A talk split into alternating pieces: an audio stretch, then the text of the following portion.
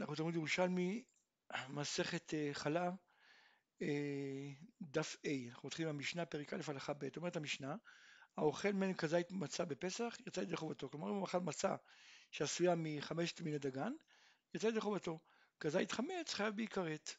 נתערב אחד מהם בכל המינים, כלומר תערובת של חמץ, הרי זה עובר בפסח. הנודר מן הפת ומן התבואה, כלומר אם אדם, אדם נודר לא לאכול פת או לא לאכול תבואה, אסור בהן דברי רבי מאיר. וחיים אומרים, הנודר מן הדגן אינו אסור למעין. הגמרא תסביר מה, מה ההבדל בין דת רבי מאיר לחכמים. וחייבים בחלה ובמעשרות. כלומר, אלה המינים שחייבים בחלה ובמעשרות. אומרת הגמרא, למדנו במשנה, אוכל מהן כזית חמץ חייב בעיקרית. כן, הגמרא מבינה שמה זה הכוונה אוכל מהן? שבעצם שהוא ערבב אותם. כן, ערב, ערב אותם, ולקח כזית, כן, מכל התערובת.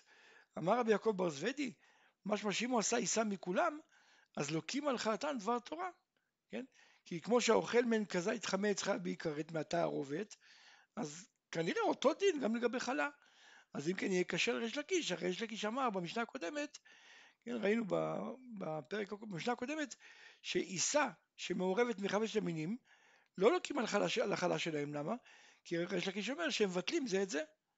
ופה רואים שהם לא מבטלים, עובדה שאם הוא אוכל כזית מכולם, אז הוא לוקה. אמר רבי ימי שם רבי חייא ברווה, תיפטר שאכל כזית מזה או כזית מזה. כן, כלומר, לא כמו שחשבנו, שמה שכתוב האוכל מעין כזית, הכוונה מה התערובת שלהם, שמה שהוא ערבב חיטה ושעורה וכוסמין וכולי, אלא הכוונה האוכל מהם, או מחיטה, או משעורה, או מכוסמין, כזית. זה הכוונה, מכל אחד בנפרד. אמר רבי יוסי, אפילו תימר כזית מכולון, כלומר גם אם תגיד שמדובר שהוא באמת ערב אותם, את השעורה וכוסמין וחיטה וכולי, ולקח מהם כזית ואכל, גם כן אין שום בעיה לריש לקיש, כן, גם אם נגיד שהוא לוקה. כי מה שלדעת ריש לקיש העיסות מבטלות זו את זו, זה רק לעניין חלה. כי באמת, שכל עיסה בשם אחר. זה עיסת שעורים וזה עיסת אה, חיטים, אבל לעניין איסור חמץ, שאני, שכולנו שם חמץ, יש להם אותו, השם שלהם הוא אותו שם, חמץ. אז לכן לא משנה איך זה הגיע, אם זה נהיה בגלל שעורים זה חמץ, או בגלל חיטים זה חמץ. סימן שכך בעצם הם מצטרפים והוא לוקח על כזית מהם. איתמר, למדנו, למדנו במשנה הקודמת בשם רבי שמעון מקיש, ערב מהן ועשה עיסה, אין לוקים על חייתן דבר תורה. כמו שאמרנו שהם מבטלים אחד את השני. אמר רבי יעקב בר אחא, רבי שמעון בן לקיש כדעתה. כן? רבי שמעון בן לקיש זה כמו השיטה שלו, דתפלגון, במקום אחר ראינו מחלוקת, הפיגול והנותר ששחקן, הוא טחן אותם וערבב אותם, רבי יוחנן אמר לא ביטלו זה את זה, דאין איסור נותן איסור. וריש לקיש אמר ביטלו זה את זה, כן, כי הוא סובר שאי אפשר לדייק שיהיו בדיוק שניהם שווים, וכיוון שלא ברור מי הרוב, אז זה התרעת ספק, מה שיגידו לו אולי השני הוא הרוב, ולכן לא לוקים עליו. אמר רבי יוסי, ולא דמיין, כלומר אל תנסה לדמות בין המחלוקת לגבי אה, נותר ופיגול, ששם רבי יוחנן אומר שהם לא מבטלים אחד את השני, כי שם הרי מדובר בשני איסורים, ורבי יוחנן סובר שאין איסור מבטל איסור, אבל אה, כשמדובר על העיסה שהוא הרכיב אותה מקמח של שעורים וחיטים וכוסמין, ושבכל אחד מהם אין בו שהוא, חלה, אז במקרה כזה גם רבי יוחנן מודה ששני מינים רבים על השלישי ומבטלים אותו, כן? כיוון שאין פה שם איסור, כי הרי בכל אחד מהם אין שיעור חלה, אין בו חיוב, ממילא אין שם איסור, ולכן בעצם האחרים רבים עליו ומבטלים אותו. שואלת הגמרא מוחלפת שיטת רבי יוסי, מה רבי יוסי חזר בו? הרי תמן, כלומר פה מה שאמרנו עכשיו לגבי העיסה, אז הוא אומר שני דברים, רבים על אחד ומבטלים אותו, אם אין עליהם שם איסור, כן? כלומר אם, כמו במקרה שלנו, כן? שיש לו עיסה שמורכבת מחיטים, שעורים, אה, קמח של אה, כוסמין, ובכל אחד מהם, בכל אחד מהקמחים אין שיעור חלה, אז אומר רבי יוסי שגם רבי יוחנן מודה ששני מינים רבים על השלישי ומבטלים אותו, כי אין על כל אחד מהם שם איסור, אין בו, אין בו חיוב חלה. ואחו אמר אכן, כאן במשנה שלנו, שנאמר שאם הוא אכל מכולם אה, כזית חמץ אז הוא חייב כרת, כן, כלומר למרות שבעצם בכל אחד מהם אין בו שם איסור, הרי בכל אחד אין כזית, כן, אז למה, למה הוא לא, לא אומר שהתבטלו? הרי הוא אמר שאם אין שם חיוב, אין חיוב על כל אחד מהם, אין שם איסור על כל אחד מהם, אז האחרים רבים עליו ומבטלים אותו. אז למה כאן הוא לא אומר שמבטלים ואם אוכל מכולם כזית אה, חייב? אמר רבי יוסף ברבי בון, על כוחך כשלם מעיקרא דקן אם מתנית שאכל כזית מזה או כזית מזה, כן? באמת רבי יוסף סובר שאת המשנה אי אפשר להעמיד שאכל מכולם יחד כזית, כלומר שערבב, ערבב אה, קמח של חיטה ושעורה וכוסמין ועשה מזה אה, אה, פת ואת זה הוא אכל. כי בזה באמת, באמת במקרה כזה, גם רבי, רבי יוסף סובר שהאחרים מבטלים. כלומר כל שניים רבים על השלישי מבטלים אותו. אלא חייבים להגיד שמדובר שהוא אכל כזית של שעורה או כזית של חיטה או כזית של ציפון וכדומה. למדנו במשנה, על נדר מן הפת ומן התבואה, אסור בהן דברי רבי מאיר. וחברים אומרים, על נדר מן הדגן אינו אסור אלא מהן. ולכאורה משמע שלפי חכמים, הנודר מן הפת ומן התבואה אסור בכל, אפילו בקטניות. כי אם הם אומרים שהנודר מן הדגן אינו אסור אלא מהן, משמע שקודם, מה שנאמר לפני כן, נודר מן הפת ומן התבואה, אסור בכל, זה אפילו בקטניות.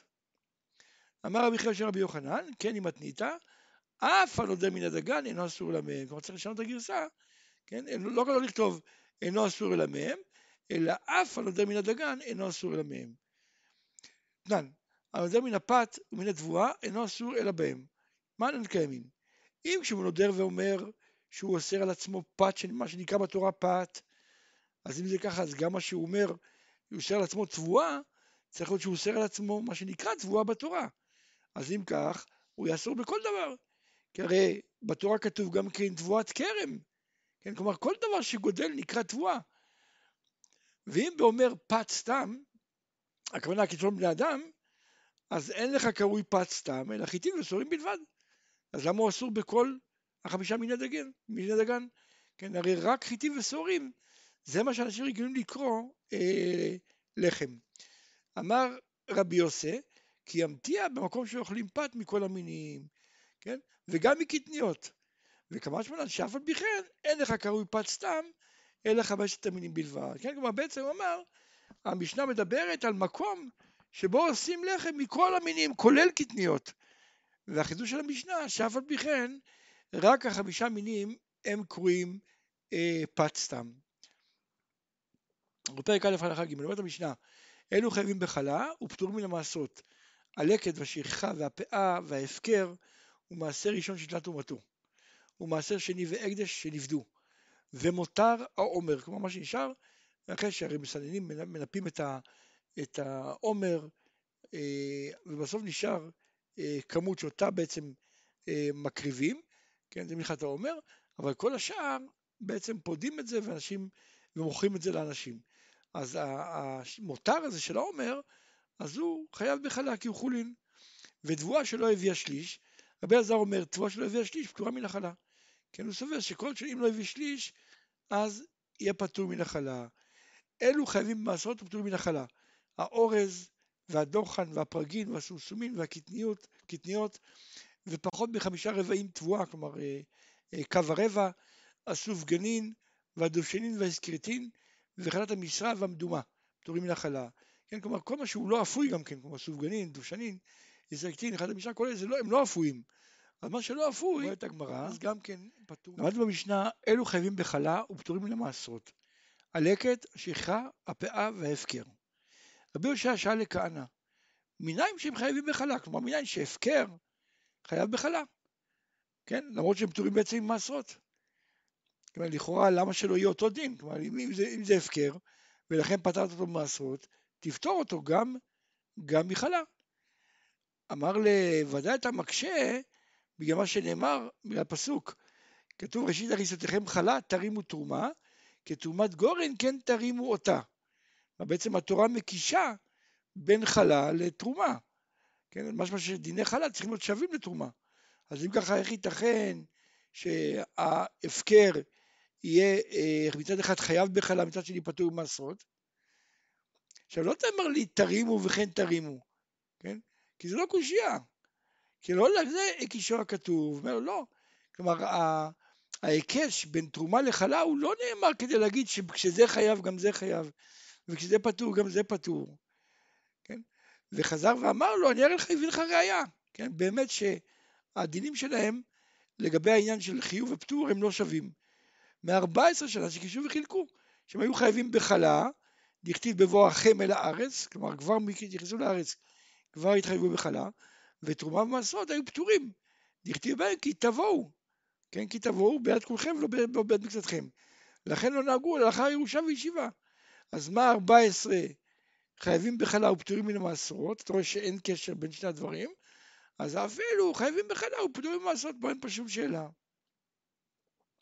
עכשיו, ומנין באמת שאלו פטורים ממעשרות, כלומר שהפקר ולקט שכחה ופאה פטורים מעשר, אמר רבי יוחנן בשם רבי ינאי, זה אחד משלושה מקריות שהם מחוברים בתורה, כן, שהם ברורים. כתוב, הוא בא הלוי, כי אין לו חלק ונחלה עמך. אז מה, מה שיש לך ואין לו, אתה חייב לתת לו מעשר. כלומר, אתה חייב להפריש מעשרות על דבר שללוי אין חלק כמותך. יצא הפקר שאתך ואת התושבים. כן? הרי בהפקר גם הלוי הוא בדיוק כמוך. אז בזה אתה פטור ממעשרות. ואי לקט, אי שחי פאה, היא הפקר, אין הבדל. כל הדברים האלה, לקט שחי ופאה, זה כמו הפקר. אתה למד במשנה, מעשה ראשון שניתנה תרומתו. כן, זה אחד הדברים שהוא חייב בחלה. ואתה אומר, פשיטא, מה צריך להגיד לי את זה? הרי מכיוון שניתנה תרומתו, לאו כחולינו, אז מה החידוש שפטור מן המעשרות? הגמרא תיפטר שהקדימו בשיבולים. כן? כלומר בעצם החיוב בתרומות ומעשרות זה רק אחרי מרוח הקרי. עכשיו מה יקרה אם הלוי יבוא לבעל הבית ויבקש ממנו שייתן לו את החלק שלו לפני שמרוח הקרי, כן? אז זה הקדימו בשיבולים, כלומר לפני, ה, לפני שנגמר המלאכה של, ה, אה, של הדישה אה, של, של החיטים או התבואה, אז במקרה כזה הוא, הלוי חייב תרומת מעשר, אבל פטור מתרומה גדולה. דאמר רבי אבא בשם רבי שמעון לקיש, מעשר ראשון שהקדימו בשיבולים, פטור, כלומר פטור מתרומה גדולה. עכשיו למה הוא פטור מתרומה גדולה? אמר רבי יוסי, דכתיב, בהרימכם את חלבו ממנו, כן? את חלבו ולא חלבו וחלב חברו, כן? כלומר הוא צריך לתת את החלב שלו, כלומר הלוי ייתן את החלב שלו, את התרומת מעשר, מה שהוא מחויב, אבל הוא לא חייב לתת גם את מה שהחלק שהבעלים היה חייב, את התרומה הגדולה. רבי יוסי אמר, מקור אחר, מדכתיב והרי מוטה ממנו תרומת השם, מעשר מן המעשר. מעשר מן המעשר, ולא תרומה ומעשר מן המעשר.